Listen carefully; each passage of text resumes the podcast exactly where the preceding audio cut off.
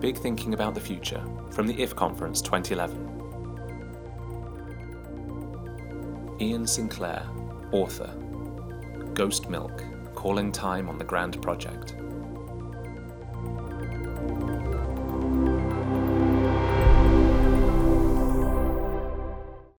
Well, what I am here, in a sense, um, is redundant. You know, I'm, I'm a human being talking to human beings. There's nothing going to happen up here. There's no clicking. There's just, there's just me, a voice, and a few ideas. It's going to be the equivalent of a very old fashioned thing, a walk, which is why I can't hand and over and deliver what I'm going to say in advance because I don't know. It's a response to what I've seen, it's a response to this room. We've heard the word dichotomy used quite a lot, and there's a very interesting dichotomy to me already between the contemporary nature of the presentations, the way that, that images um, access quite complicated ideas into diagrammatic forms, and the nature of the building itself because I couldn't help drifting off to the panels around the walls and the knowledge of this, what this society is and how people have come back from their travels and presented exotic worlds to us. What happens when people give talks, so I'm told, and this is why I slightly regret that, that I don't have those wonderful images that were in the last talk, is that you're only going to listen to one minute, and then you go off into a reverie and then, if I can signal that it's nearly finishing, you'll listen to the last minute. So think of it that way. Think of it as a talk. And I'm changing my title as well because uh, I loved that phrase of uh, Greg Offer's range anxiety.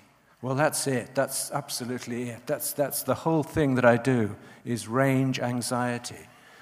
And one of the ways you can, you can decide how a city is working and what a city is and its nature is by the number of people who overtake you as you walk.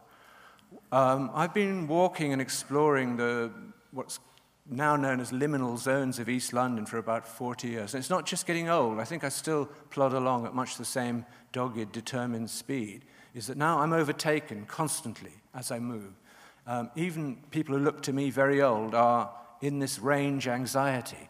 They have to be somewhere, and where they have to be is not where they are because they've all got these devices in their hands which they're anxiously fiddling with. And, and there are other ones with clamped to the head, which would have been bedlamite a few centuries ago. But now there's this kind of babble of electronic stuff, and you're not where you are. So the little particulars that surround you, that are the things that attract me and, and are important to me, are not there. I said at the beginning I was redundant.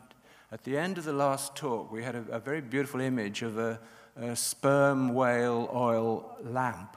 And I remember talking to the poet, Ed Dorn, and we were talking about what, what is redundant in the contemporary world. And he was talking about a particular kind of difficult modern poetic, a way of looking at the world and wrestling with language that he'd been involved with for so long. And he said it's now redundant.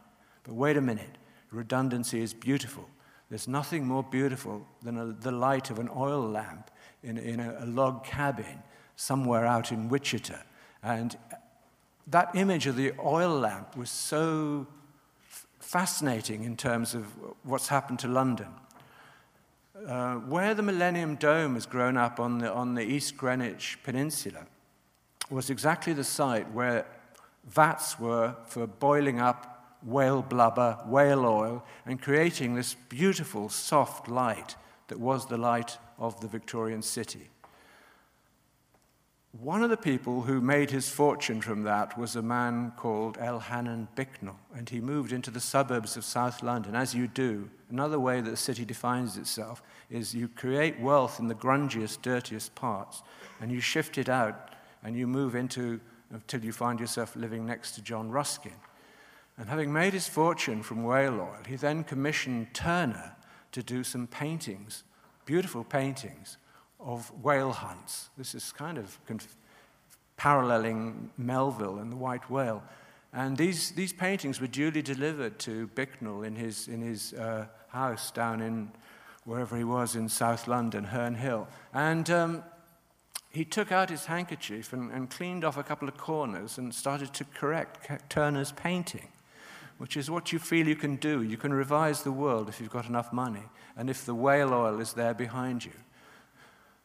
But we, we don't do that so well. We created this dome, we created this tent, which had no content, which was one of those things. The kind of presentations looked wonderful. The computer generated version played beautifully, but there wasn't really anything there. It was a kind of emptiness.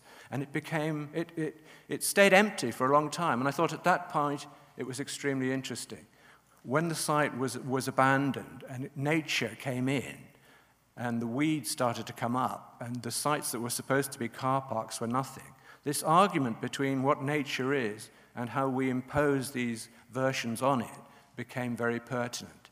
And uh, that, of course, couldn't be allowed to happen because the, the economics of the thing is something else. And it's rebranded as the O2 Arena. And it works very well by deciding that you can bring back the dead.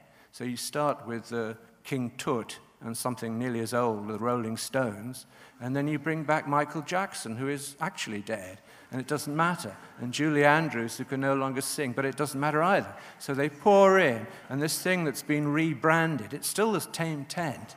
It looks like a chunk of the Trafford Centre is, is now very successful, except that you can't get away from it because the, the old, grungy nature of London and its transport system is so awful that uh, when the light heavyweight champion of the world uh, win, wins his fight there, he finds he can't leave the car park for two hours. There's a huge traffic jam, and he has to walk back to his home uh, eight miles away in South London.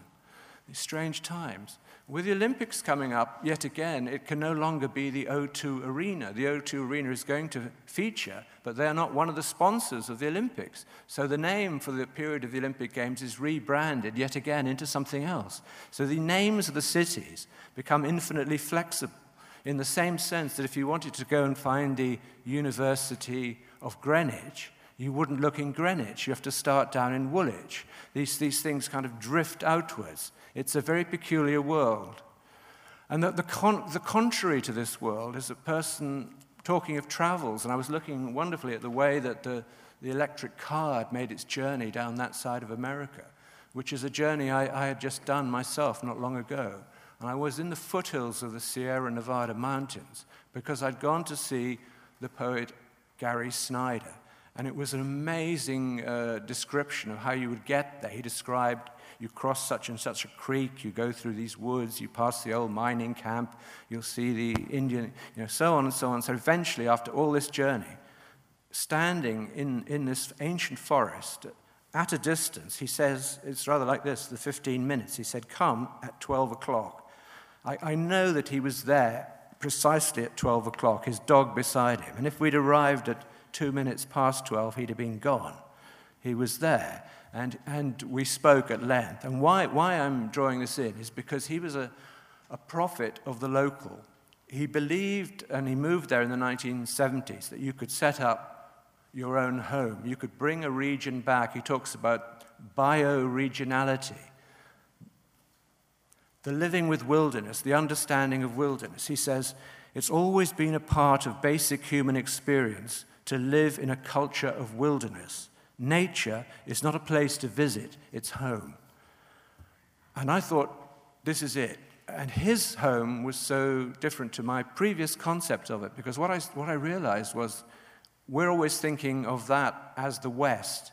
And going to see Snyder was a journey for me across America to the West. But my West was his East. He looks East. He doesn't look, he looks in the same direction, but he's going East because he's going to China and Japan. And he's somebody who goes there and goes through the rigor and the discipline of tra- training as a Zen monk. But he also spends time as a laboring man. He understands the logging industries. He works on container ships. So he's part of, he knows something about what oil really means in the world because he's worked on the engines of the ships. And at the end of all that, he's saying, There is a hope. I, had gone there because I'd become depressed by what was happening locally the sense of enclosure, the sense of disappearance of my local wilderness. And he was saying, no, the city is as much part of nature as where we are now. That we can form communities, we can make links. I'm not cut off from technology. I'm totally self sufficient and independent. He had generators there, he had solar heating, Uh, initially, when he lived there, he wasn't connected to the phone lines or anything. He goes on the internet, but he, he stays rigorously to a certain period of the day. He goes through his disciplines, his religious listen, meditation, and he's able to write and to communicate and to be part of a whole network who are bringing stretches of America back to life. And I contrasted this with what I'd seen as the domination locally of these unreal versions, these, these beautifully depicted versions of things that don't exist and can't exist.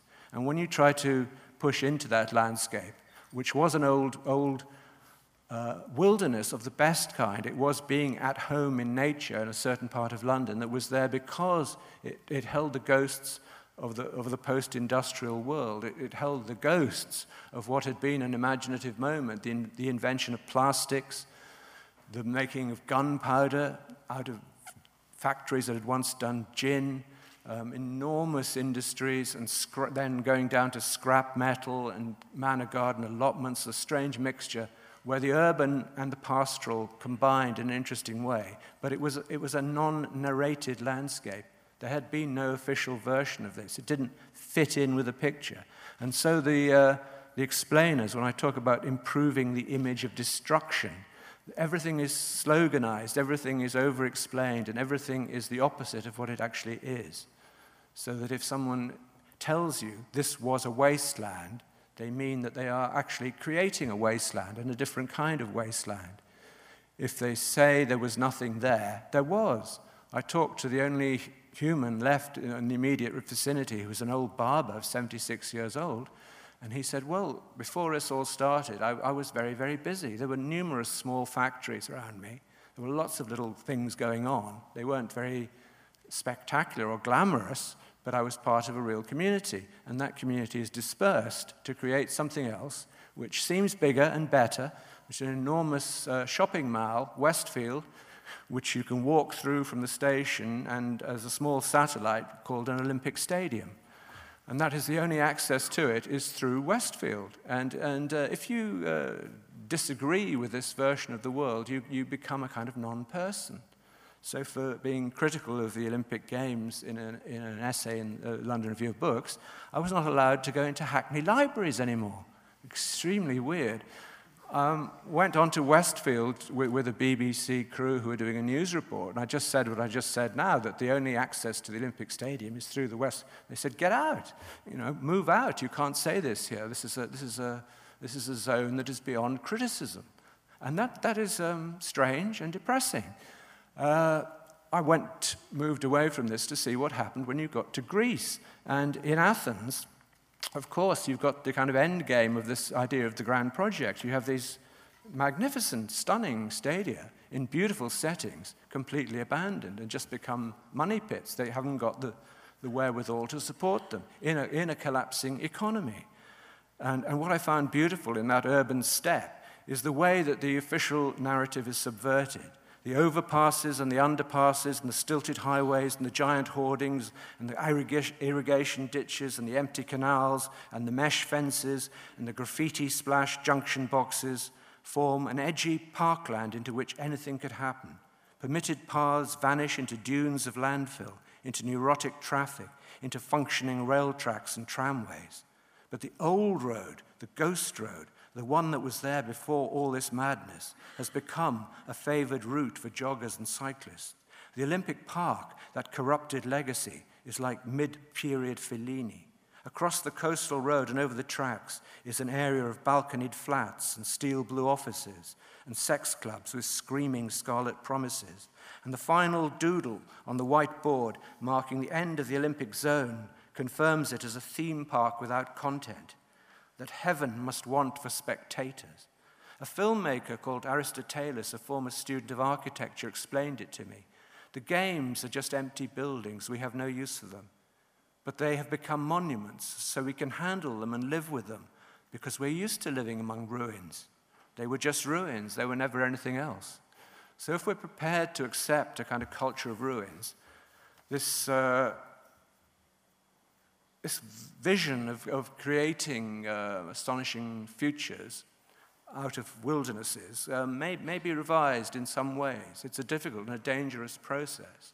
And what has to be remembered is that almost everything that is being promised and delivered was there already. I mean that in, in the late 19th century, a man with a, with a public house in Hackney Wick decided he would stage his own Olympics. He built a little cinder track at the back of the pub, which used the new railway embankments as the, as the stands for the spectators. It was an enormous success. People came from all over London. He brought Native American runners, he brought runners from from the colonies of the time and, and put them up against English athletes and, and had this amazing event in his own backyard, made enough money to support the Lancashire cotton workers. Um, and when it was all over, it went away.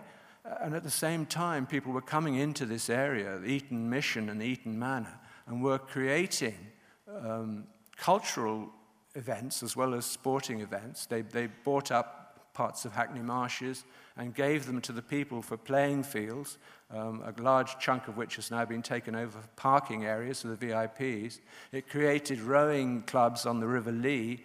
It developed everything that has now actually disappeared, so that the, sense of being given something is something that was there all along. And that's, that's a difficult thing. We have a, such a, a short memory span that we do need to kind of honor the templates that were there before and to understand that the evolving city also depends on a city that's vanishing and that is important to remember.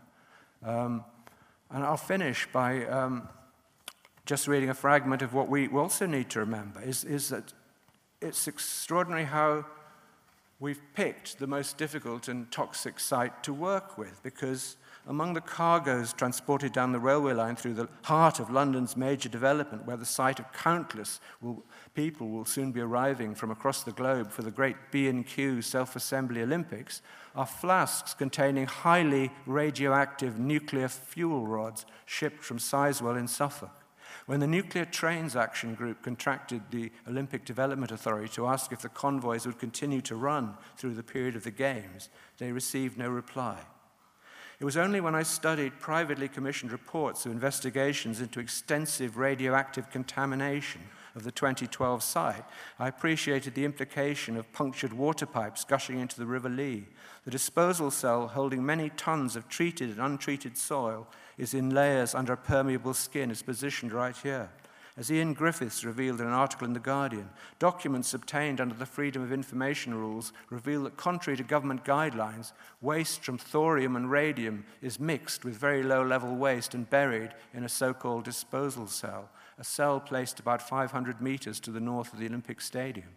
You could not nominate in all of London more challenging ground for a landscape blitz, a ticking clock assault on the devastated residue of industrial history insecticide and fertilizer works, paint factories, distillers of gin, gas mantle manufacturers, bone grinders, seething dunes of radiant maggots. This was where London University carried out experiments with a now decommissioned nuclear reactor. This is an area so far off the official map, so hidden within a nexus of dark waterways, that it functioned as the dumping ground of choice for what Bill Parry-Davies refers to as an uncontrolled deposit of radioactive thorium. In the Leabank Square estate, residents are concerned about dust from the Olympic site. A recognized pathway to contamination, Parry-Davies said, is by a person inhaling radioactive dust particles. Thorium is particularly hazardous. On the estate, as the summer barbecue season opened, families found themselves literally eating a relish of airborne dust, a mega chili bite on their steaks and sausages. When their worries were published on a website, the ODA threatened the Leabank whistleblowers with legal proceedings and sent in a dust sweeping vehicle to patrol.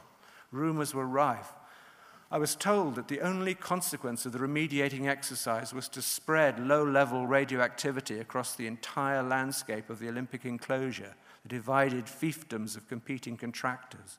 Toxic soil removed from the stadium was stored alongside bundles of Japanese knotweed, suggesting delirious Quatermass mutations, vegetal triffid creatures slouching towards Westfield to be born. So, those are the various uh, futures that are flickering in front of us.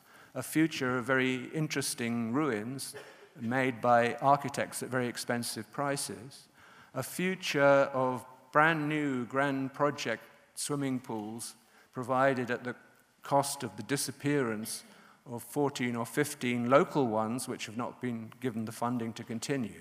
So we're, in a moment when, when the local, which I don't want to be sentimental about entirely, is threatened. And I think we need to look hard at what we can do in our own local communities to build the thing up organically from the ground up in the way that Snyder has done in creating a house in the Sierra Nevada, and also to keep in link with the world at large and to go about doing talking and, and making his vision of the world come through. And also um, not to be terrified of, of what the future comes, because some of these visions of things we've seen are going to make the world better and easier and smoother.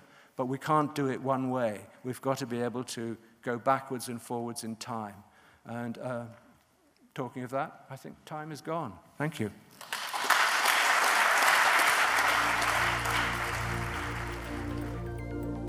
For more big thinking about the future, go to iq2if.com.